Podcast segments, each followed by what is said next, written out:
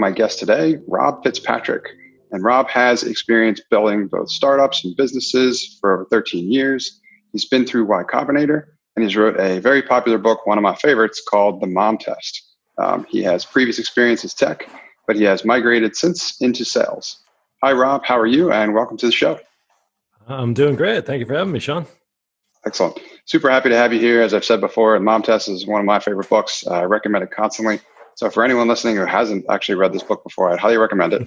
Um, but Rob, if you could give us a little bit of uh, your background, uh, talk about the work that you've done, perhaps what you're working on now.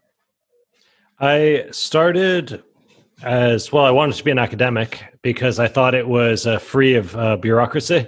You know, unlike the corporate world. And when I was halfway through my master's, I realized that I'd been terribly wrong, and that uh, there was uh, some bureaucracy, let's say, in academia. And I was seeing my friends who were professors struggling with tenure and whatnot. And I really just wanted a direct connection between the work I was doing and the reward I got. I, I didn't want it to be, you know, I didn't want to have to play the games. And at about that time, I, I read some of Paul Graham's essays, and he was starting up Y Combinator. And I thought, oh, like startups seemed like a great idea. And I didn't know anything about it, but I basically took my academic research, I pitched it to YC, they said, no, that's a terrible idea. That'll never work and it'll never scale. And I was like, why did you fly me to California just to be mean to me? and uh, it's a 10 minute pitch, right? You have 10 minutes to get the funding. And uh, we were now like four minutes into it. And, and PG says, you know, well, we really like your team. You know, if you can come up with an idea that doesn't suck and which does scale, like, uh, we'll fund it. I was like, oh man, I've only got six minutes. And he goes, hurry. You know, I was like, will you help? And he goes, okay. So we had a little idea jam, and by the end of it, he said that he would fund us. And so I kind of jumped into startups knowing nothing about them, and we made a tremendous number of mistakes. I really believe there's some basic education that you should have before you try to get into it. There's just some concepts like we were building a viral consumer app and we didn't know what a viral loop was. Like we we were just woefully underprepared. But we had a great time and you know some some good people believed in us and we tried and kind of the superpower of the entrepreneurs that people want to believe in you and support you and so we we ended up getting some big customers like Sony and MTV, and we raised some funding from good investors. But we ultimately went out of business three four years in, and I was pretty bummed out. And after that, I switched more into kind of freedom oriented, lifestyle oriented businesses because I felt like I was burned out, I was broke, I'd kind of been real beaten up by that first scalable business. So I was like, ah, I'm just going to take care of me for a bit. I wanted time to study and to think and to relax. Um, so I ran a, a, couple little businesses. I switched into the education industry, built two or three products for universities, uh, and then started up an agency business uh, designing educational curriculums. Ran that for about three years, got that up to a million bucks a year. Uh, it was a good little business. There were only four people, so it was pretty profitable. Uh, but the founders all had different goals, so we, you know, peacefully shut it down, uh, took our dividend, moved on, and since then I've been well after that, I took two or three years off to mess around on my boat, and I brought it from London to Spain via the French canals. Uh, I thought I wanted to be like a, a, layabout, you know, at that point. And then I realized I quite like working. So I settled down in Barcelona, and now I've got a little team of four, work with my best friend, my girlfriend, some other buddies. Uh, and we're building uh, tools for independent authors, trying to mess with the publishers because I, I don't like the way they approach business and I want to undermine them. Very cool. That's uh very interesting background, I will say. Um, I love the kind of organic path that you've taken. I have to say, I've followed something uh, similar myself as I kind of realize what it is that I want to be working on, things I want to be doing. Curious to learn more about this uh, uh, sailing expertise that you've been picking up on. I was reading more about that as well too. How did you get into that? Uh, I sailing's always been on my bucket list. My parents met as a sailboat crew. My dad was a captain and my mom was a cook. She'd had like a terrible she'd been a nurse and basically through some sort of crazy bureaucracy had been forced to stand by and watch terrible things happen. And so she was like screw it. She was in london. She's like screw it. I'm a student nurse. This is garbage. Uh, i need a vacation. She went out to spain and while she was there someone was like you want a job as on this boat? She's like all right. Uh, met my dad and and they ended up uh, kind of getting stranded in in america. They were both british and so that's where i ended up being born and growing up uh, and so it was never something I did, but it was always something that was kind of in my history. So it's like on my bucket list. Oh yeah, someday I'd like to learn to sail. And then one year when I was super stressed about work and bummed out and wasn't really feeling the startups and it was more stress than value for my life at the time, uh, my buddy and co-founder, he got me the kind of introductory sailing course, you know, the five day course to learn the basics. And then my next birthday, a year later, I realized I still hadn't used the coupon he gave me. And I was so embarrassed. I was like, oh man, I got to just schedule this. You know, my head was up my ass. I was just so stressed about my business. I wasn't living life. And so I did it kind of cynically. I was like, I'm not going to like this, but let's, let's give it a try. And uh, I came back from that five day course. You spent five days on the boat. The next day I woke up. It was a Saturday morning. I was in bed. I picked up my laptop. I opened eBay and I clicked buy it now on a sailboat. That's awesome. I love the story. I've uh, I can't say I haven't had similar experiences. That's awesome. I think it's important to find that mix, that balance, right? Of like so passionate about the things that we do, but I think it's also important to kind of step away and have those mental breaks and pick up other skills. And I feel super complementary to the work that we do. So that's cool. Keep you posted on the uh, the expeditions. I'm I'm always interested to learn more about that. Um, Next question I have for you, of course, is I've always wanted to hear the story as well, also, but how did the mom test come to be? Because uh, I'm uh, obviously a big fan. Oh, well, very kind of you. I, in terms of, I mean, there's two parts to this. There's the uh, me figuring out the skill, and then uh, actually writing it as a book. And figuring out the skill was just like, man, I, I think it's so hard for people who are good, naturally good at sales, to empathize with people who are naturally bad at sales. And I was definitely on the bad at sales side of the spectrum. And most investors are pretty good with people, or they've already reached a point in their career where they're like, they figured it out already. So they, they, you know, like Paul Graham was like, just talk to your users, just go talk to them, talk to them. And it's like, man, I'm trying. It like nothing's working. You know, I'm getting lied to.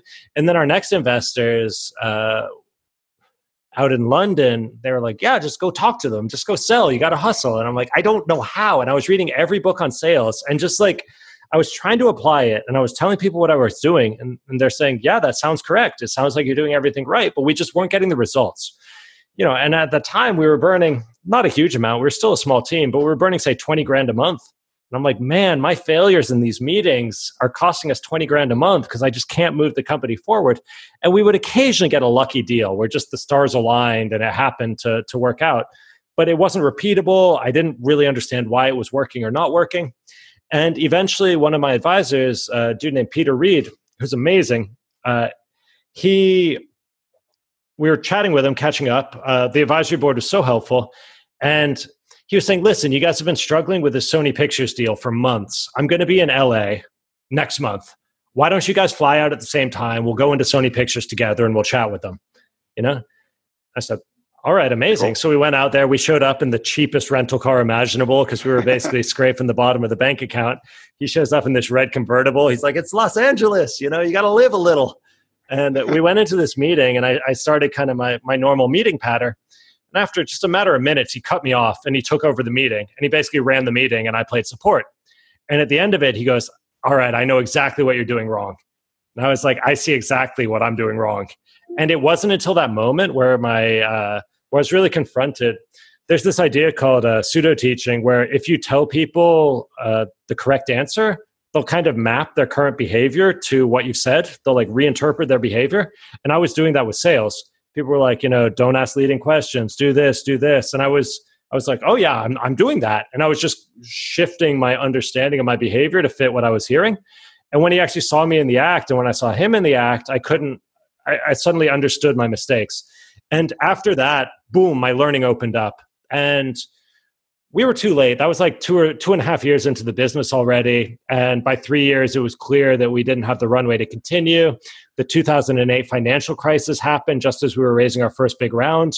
Uh, suddenly, our business was worth half of what it was worth the day before. I mean, people are going through that now as well. And anyway, so that business had to shut down. But in the following year, I was like, ah, I now have this nugget of truth, which pointed me in the right direction. So by talking to other entrepreneurs, uh, especially a guy named Salim Virani, who now lives out in Bulgaria. He's a Canadian Indian entrepreneur. Uh, kind of working with him, and we're doing this customer development stuff together, and we're swapping notes. And Lean Startup was a new thing, and we're kind of comparing how it worked with that. And eventually, it sort of clicked into place. And then through the education agency I set up, we helped set up a lot of accelerators across Europe. So basically, the accelerators were happening in California and New York, and then they came to London, and we helped set up some of them there uh, and deliver their education programs. And then as that wave pushed east through Europe, through Central Europe, and then Eastern Europe, and then down to the Middle East and Africa, we basically followed that wave and we helped them design their education and mentoring programs. So that gave me a chance, and we would teach them the first couple cohorts. We would like deliver the education and the mentoring, and then we would hand it off to their in house trainers. Um, and that gave me just like a three year uh, crash course in working with other entrepreneurs.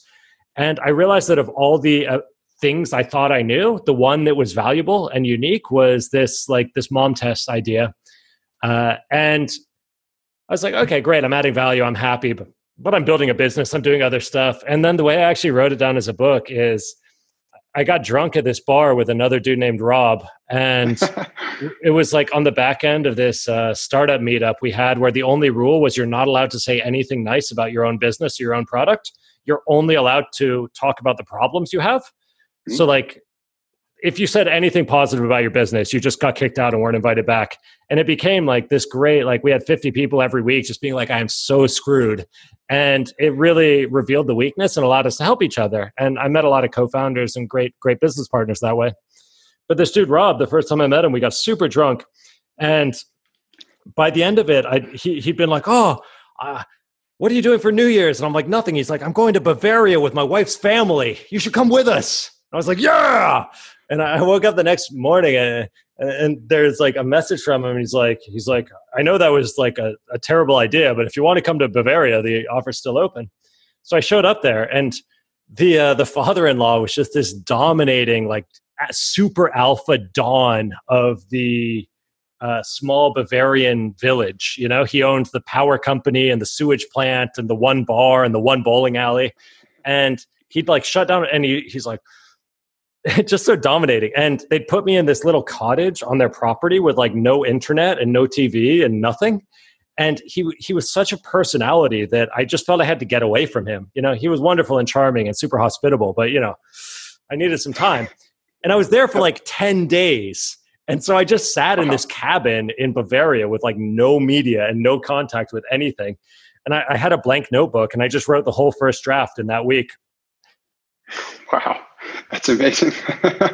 it's such a cool story.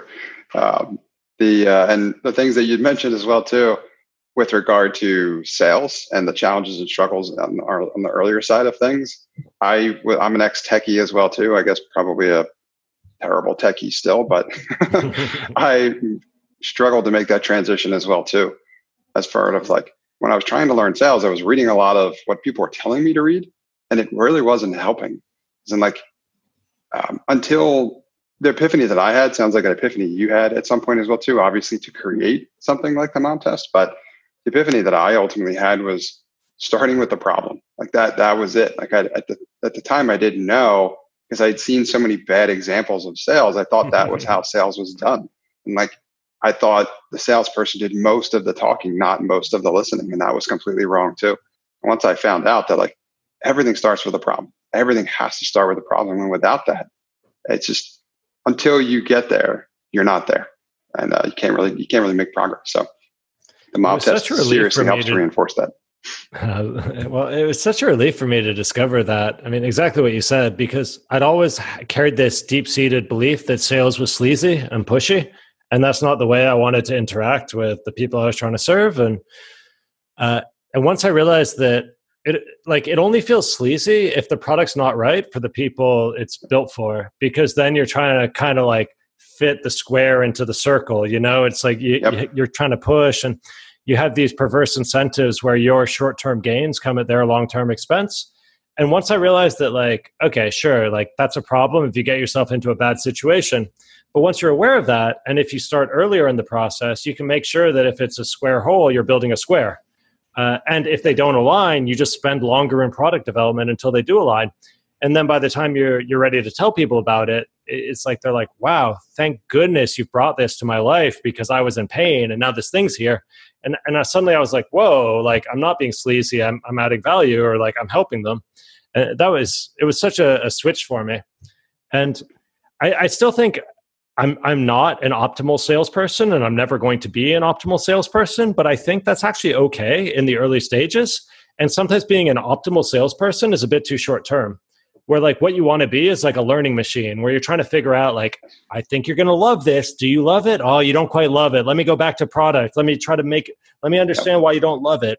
And you're, you're trying to find this like this love fit you know where it really plugs into people's lives and makes them happier absolutely couldn't agree more yeah it's more of a process like a cycle to go through it's like your work's never done and it shouldn't really be thought of like that at least in my opinion there's always more to do there's always other problems like I, I, refer back to other books that I'm a big fan of as well too, like The Goal and things like that, and the Phoenix Project, where they talk about finding the bottleneck and eliminating it. Right, once you eliminate one problem, that becomes that was the top problem. Now something else is the top problem, but it's your job to find it. So uh, yeah, I think it's an outstanding framework, and it really helps shape how to do that particular job well. Um, and it's been an inspiration, and it's offered a lot of help to a lot of product people that I know, a lot of people that I work with. We need to better understand here's how right we don't just build stuff and then push it out of market right that's that's bad product that's bad sales it's like you said like trying to force a square peg into a round hole instead you need to find out like what type of box you should be building. And the only way to do that is to find out what what the actual shape of the peg is and you have to do it by following the the framework and guide laid out there in that book. Um, excellent so I want to. And well, at the, at this point, maybe I can just jump in and take take one minute to sort of, if anyone isn't familiar with the the book, to give like a quick, you know, I feel like we're maybe being do. too abstract if you don't know what uh sure. what the book's about. So the idea is people always expect customers to tell them what to build. It's like, hey, customer, do you like this? What should I change? What should I build? What features does it need? And what I learned is that that just doesn't work. Uh, when you ask people about your product, you tend to get compliments and opinions, which aren't very useful. And so what I eventually realized is that there's there's two phases. I mean, Steve Blank figured this out, but whatever. Uh, but the first stage is just like I want to understand my customers like I understand a friend. Like when you're buying a present for a friend, you're able to get them the better the friend, the better you understand their life, the better the present you're able to surprise them with because you understand what their life is like and what they've already got and don't got and what they need and what they're trying to accomplish and what frustrates them and you can give them something that they didn't necessarily explicitly explicitly request but which delights them and which fits right into their life. Equally sometimes you know your best friend and you get it wrong and that's why you include a gift receipt you know and then okay fine we'll try again. And that's like but if you're starting if it's someone a stranger like imagine buying a birthday present for a stranger or like you know it's impossible. You get them something generic something that's okay but they, they don't love it. They never love it um, and so the first goal of, of customer conversations is just, it's not about your idea at all. It's just understanding them like you understand your close friends. That's discovery. Uh, you don't even mention your idea. You just ask about their life.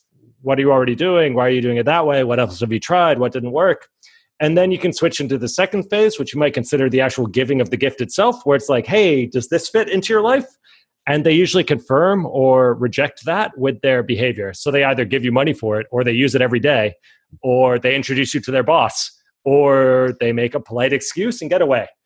And, and so it's like that's the that's the flow. So it's like not expecting people to tell you what to build, but trying to empath- empathetically understand them as best you can, and then be like, I think this is what you need, and like get the commitment to confirm or reject it, and then try again. Absolutely. And uh, one part of the story I always love telling too, and perhaps there's no better person to tell it than you would, uh, when in terms of the title and where the title came from. So every time I mention the title, I get a I get a good reaction, and I end up telling that part of the story. So if you could also let us know why it's called the Mom Test. Yeah, it's because people say like you shouldn't ask your mom if your business is a good idea because your mom loves you and she loves everything you do, and she believes in you blindly, right? So you're going to get biased feedback. And so people say, don't ask your friends for feedback, don't ask your parents for feedback. But I actually think that's that's the wrong conclusion. So it's the correct observation, but the wrong conclusion. And the correct conclusion, I believe, is that you shouldn't ask anyone for their opinions about your ideas. Rather, you should frame the question in such a way that even the most biased person, your own mother, can't lie to you. So if I say, "Hey, mom, what do you think of my cookbook business?" She's going to say, "Oh, it's great." If I say, "Hey, mom, when's the last time you bought a cookbook?" She's going to say, "20 years. Why would I need another cookbook?" And so by just shifting it from being less about your idea, more about their life, boom, suddenly you're getting truth and hard truths. And then you can go away and cry in your closet and then come out and decide like, okay, what do I need to change about my business or my product to make it work with this this customer reality? Yep. And so the cycle repeats. Um, that always gets a great reaction, by the way. People uh, love that story. so, having said that, another area that, or kind of what I wanted to move into, and it comes from the work that the mom test talks about and how to do it, is this this importance of customer research, right? And doing it as you're building your business, your B2B SaaS business, your software business, whatever it is that you're building, uh, whether it's early stage or you're on a rocket ship and it's experiencing hyper growth, right? The importance of customer research, why you should be doing it, when you should be doing it, how much of it you should be doing. Can you give me and us a little bit of guidance here in terms of a framework as far as like what should that process look like through the various stages of building a business? So, if you're completely entering a brand new industry that you have no idea about, you should probably take a while to just talk to people. But a lot of startups, assuming you've already gone through that, or assuming you're starting your business in a field where you already have some expertise and some contacts, like you had a career in that or whatever, um, there's a couple myths and ways people get this wrong. And I think probably the biggest myth is the idea that you do all your customer research up front and then you know exactly what to build and you just build the perfect thing.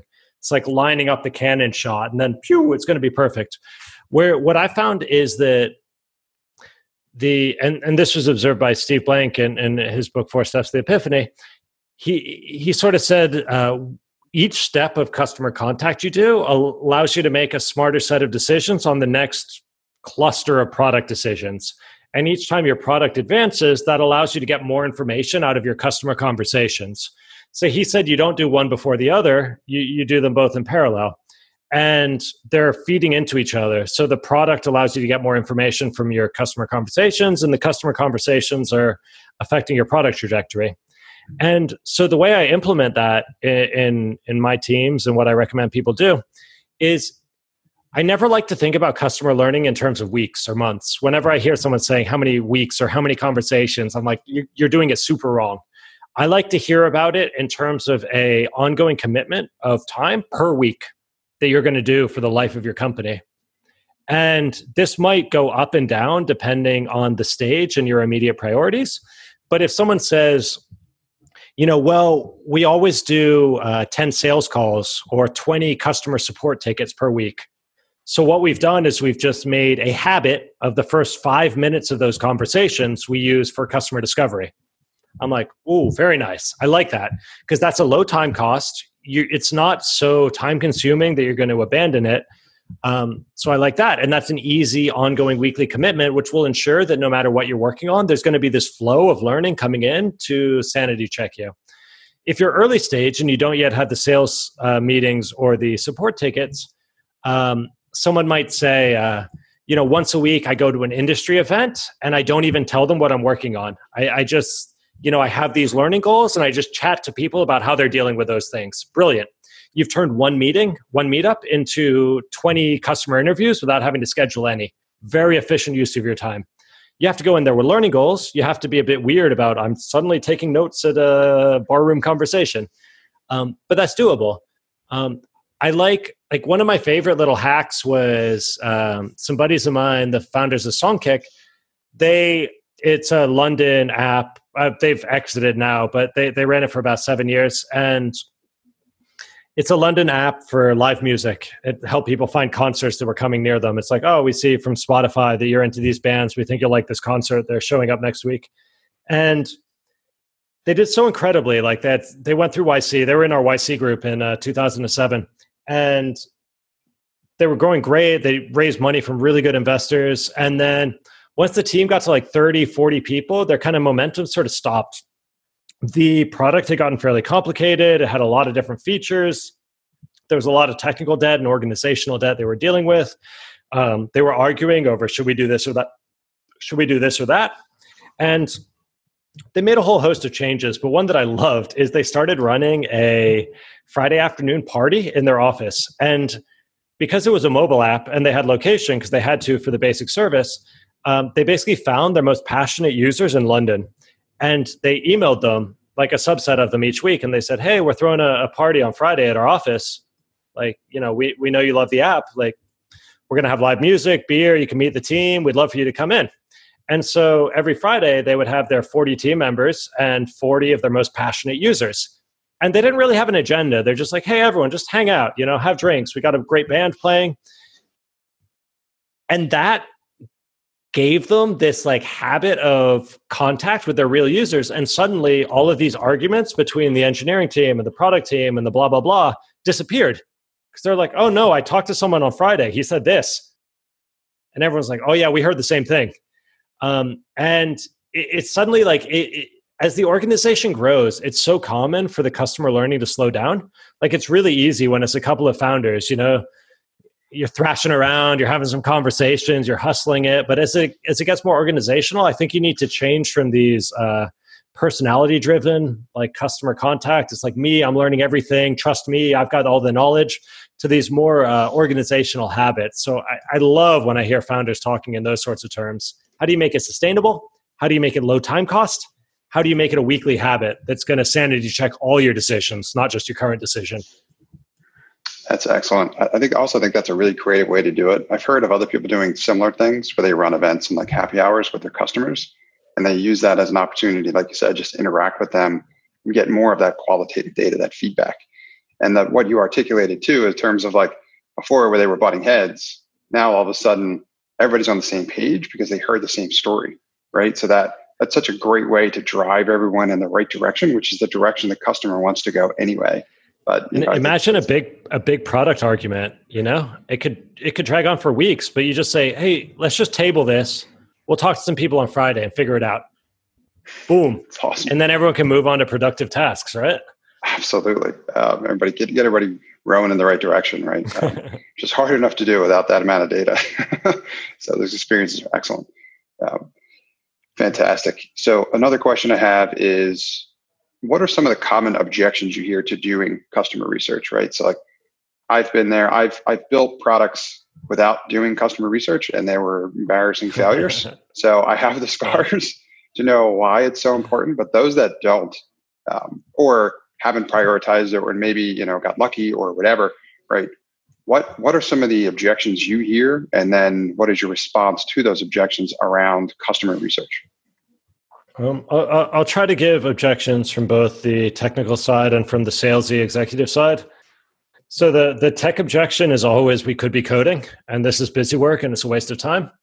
And this is why I wanted to put it off for so long. I mean, it was part, it was emotionally draining and scary because you're facing real world rejection and you believe that if the product is better, you won't get rejected. Like if the product is sufficiently well engineered, the world will throw a parade in your honor. But that's just not true. Like and also, I hadn't realized that if you're building something people really care about, they're excited to talk about it. People love talking about their problems. So that whole uh, like, is it good enough? It only needs to be good enough if you're acting like an asshole and trying to pitch it like it's perfect. Like we're changing the world, we're the most incredible entrepreneurs ever. Look at our innovation. Well, yeah, then it needs to be pretty damn good. But if you're saying like, hey, like I think you're suffering from an important problem and like we're trying to deal with it and we'd love to hear what you think, then you don't need any product at all. So a big part of I think the obsession with like how finished is the product comes from a place of ego and vanity. And if you go in with humility and you're willing to reveal that you're trying to figure it out and you care, but you don't have all the answers, suddenly that fear disappears. So that, that's one side on the technical piece. The other one on the technical piece is, is like we could be coding, this is a waste of time. But actually, like how long does a big feature take? Months, maybe, of a team, say four engineers with a month that's what 40 grand 50 grand of like uh, of cost of salary cost oh, yeah. Uh, if you can save one of those features and realize it doesn't need to be built every so often suddenly you've just like everyone can go home early you don't need to work overtime it's like go chill see your dog see your family uh, for me as an engineer like it was such a turning point where i realized like i don't need to bet months of my life blind I can figure out whether I'm building the right thing in advance. And then I can, like, there's nothing more frustrating as an engineer than to build something beautiful which no one wants to use. Uh, True. That's and disheartening. When, like, it feels terrible, right? Like, we built such cool, in my first company, we, we like invented a whole new animation paradigm and technology and stuff. And like, zero people used it. You know? It's like, well, that's years of my life. Like, how much money would someone have to pay you to go into a coma for a year? Like, probably a lot of money. Right. And I realized, like, wow, I just wasted a year of my life. I may as well have been like unconscious, You know, I built a thing that like literally added no value to anyone in the world. It was a bit of like self indulgent technical garbage. Um, and it's like, I want to help people, you know, uh, in whatever way matters to you. If you want to help them be evil, that's up to you, or help them get more, whatever, whatever your goals are. But like, the, for your goals to be enabled, like, you need people using the thing. Um, and I was like, oh yeah, talking to them is the way that I can make sure that I'm actually using my life in a worthwhile and valuable way, um, instead of just blindly gambling it. And then from the sales side, um, and it saves months. Like I like to say about customer conversations, yeah, it costs you hours, but it saves you months. Uh, True. And you won't believe me until you've seen it the first time, and then once you've actually experienced it, you will never go back. Exactly. You're like, I, am not fucking programming that until you prove to me that customers want it. Uh, and I've seen this from engineering teams. Like the sales teams are like, come on, talk to customers. And then like a month later, the sales team's like, what have we done? Because the engineer team's like, the sales team's like, we need this. And the engineering team's like, prove it to me. Like, show me the customer quote. And, and, and it, it's great. It's like a superpower awesome. for engineering. It like 10x is your, your overall, maybe 10x is a strong word, but it significantly multiplies your, your overall productivity. Um, on the sales side, gosh, and the executive side, um, it sucks to be selling a suboptimal product. And a lot of the time, like the sales kit is about optimizing each meeting, like the sales toolkit, or it's like about optimizing each lead in the pipeline. So you go like, I've got this lead, I want to get maximum value out of it. But actually, like there's this important shift where you go, okay, no, no, no. I want to optimize the value of this product or this company. And often that means discovering early the ways in which it is flawed and not pushing it down people's throats. And when you do that, you can feed that learning back. It, like, let's say there's a sale that's right on the line and you could force it down their throats, but instead you go, they don't love it. And you, you leave it there and you take that back to the product team and you're like, they don't love it. I think this is why. Suddenly you've got a product that people do love and and and now sales is the easiest thing in the world. You know you're racking up incredible bonuses you're the superhero of the team. It's like yeah that's product market fit. It's like you don't you don't have to convince people to buy it. They want to buy it. They're they're they're coming to you. Uh, so i think it's good for everyone but it's so counterintuitive on both sides to open the kimono and show the humility and the vulnerability and the weakness and just be like i don't know but i care and i'm trying to make it better and i hope you care too. Like help me like help me to make this thing that matters to you better. Um, and if they don't care then change what you're doing you know or change your customer segment change something. Like keep changing until you find something that people do care about. And i will say like the um, the counter argument to this is truly visionary technology like 3d printing. Like still nobody cares about 3d printing. And you might go like i don't care that they don't care. I'm just like fucking gambling my life on this. Let's go. And i admire that. That's heroic uh, it, it's high risk, but you know, like if you want to go into that gamble, go into it eyes open. Agreed. And I've I've also you've mentioned this a couple times that humility aspect of performing that kind of work in this way on both the tech and the sales side is it feels like an uncomfortable conversation to have because everyone's like almost expected like the pressure is to always know what to do all the time right it's like you wouldn't possibly be in that seat if you didn't know exactly what to do and what to say always. but nothing could be further from the truth, especially in like any other aspect of anyone's life. So how would it be different here? It isn't.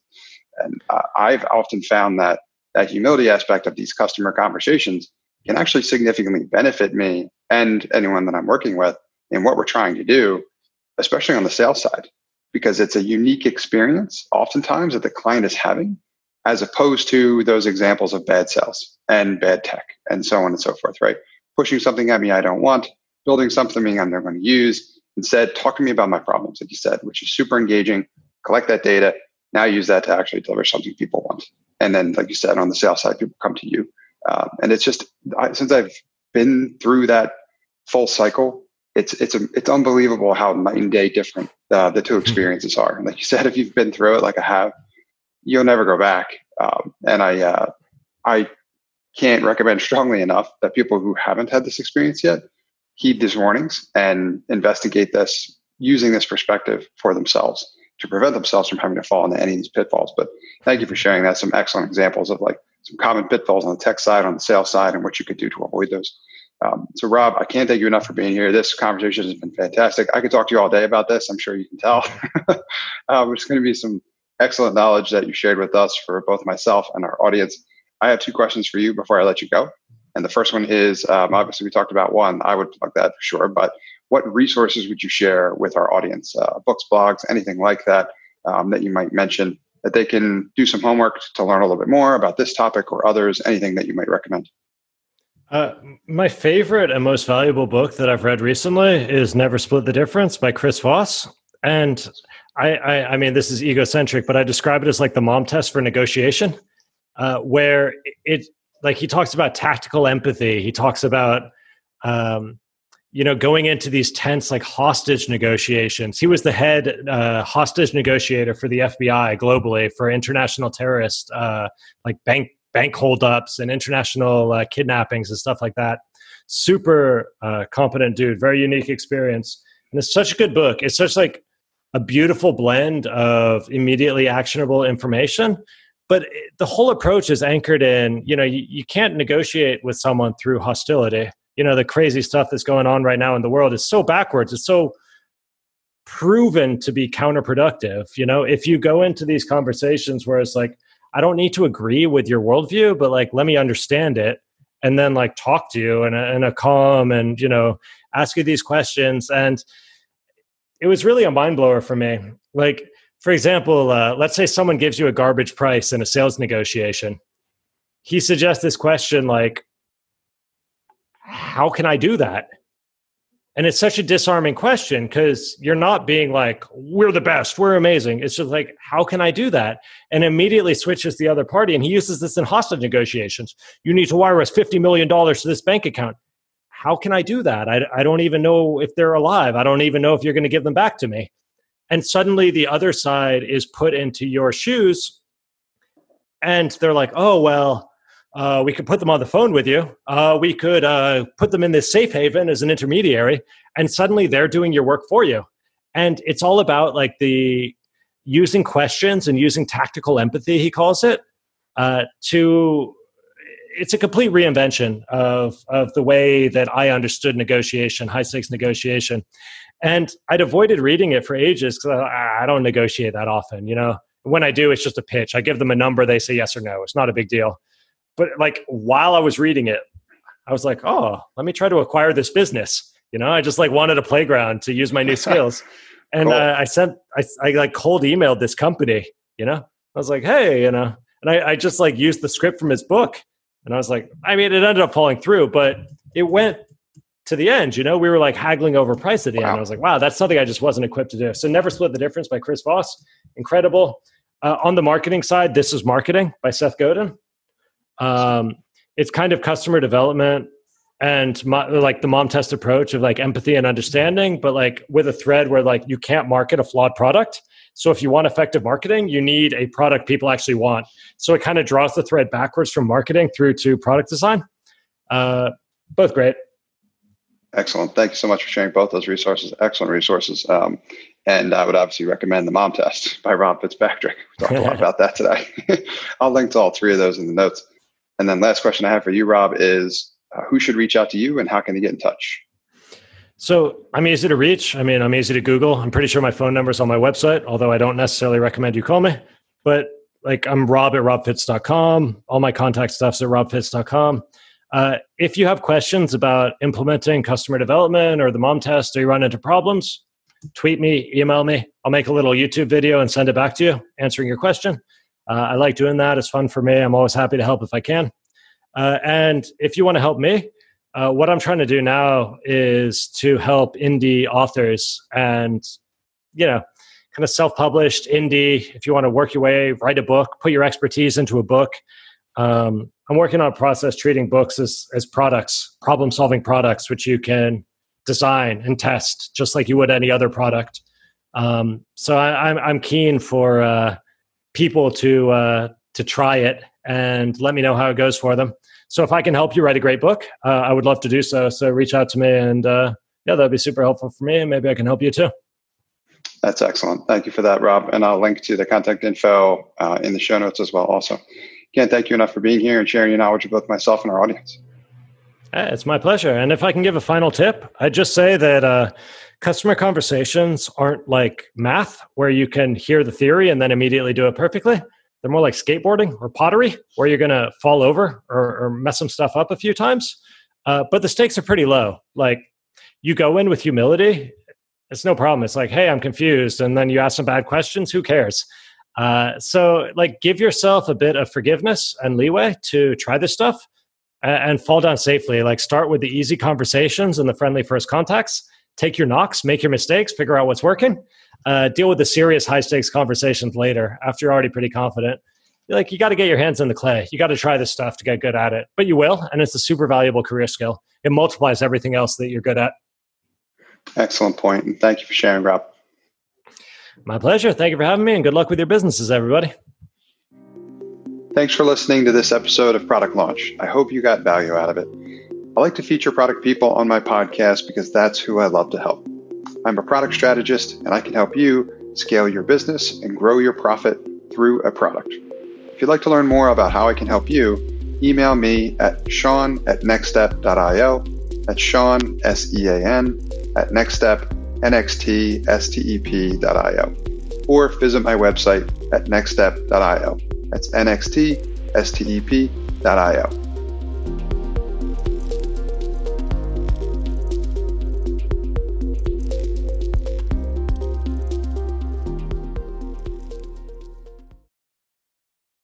Hey folks, Sean here, and thanks for listening to this episode. I hope you got a ton of value out of it. If you did, I'd encourage you to also sign up for my free five day email course about launching a profitable B2B SaaS application for less than $750.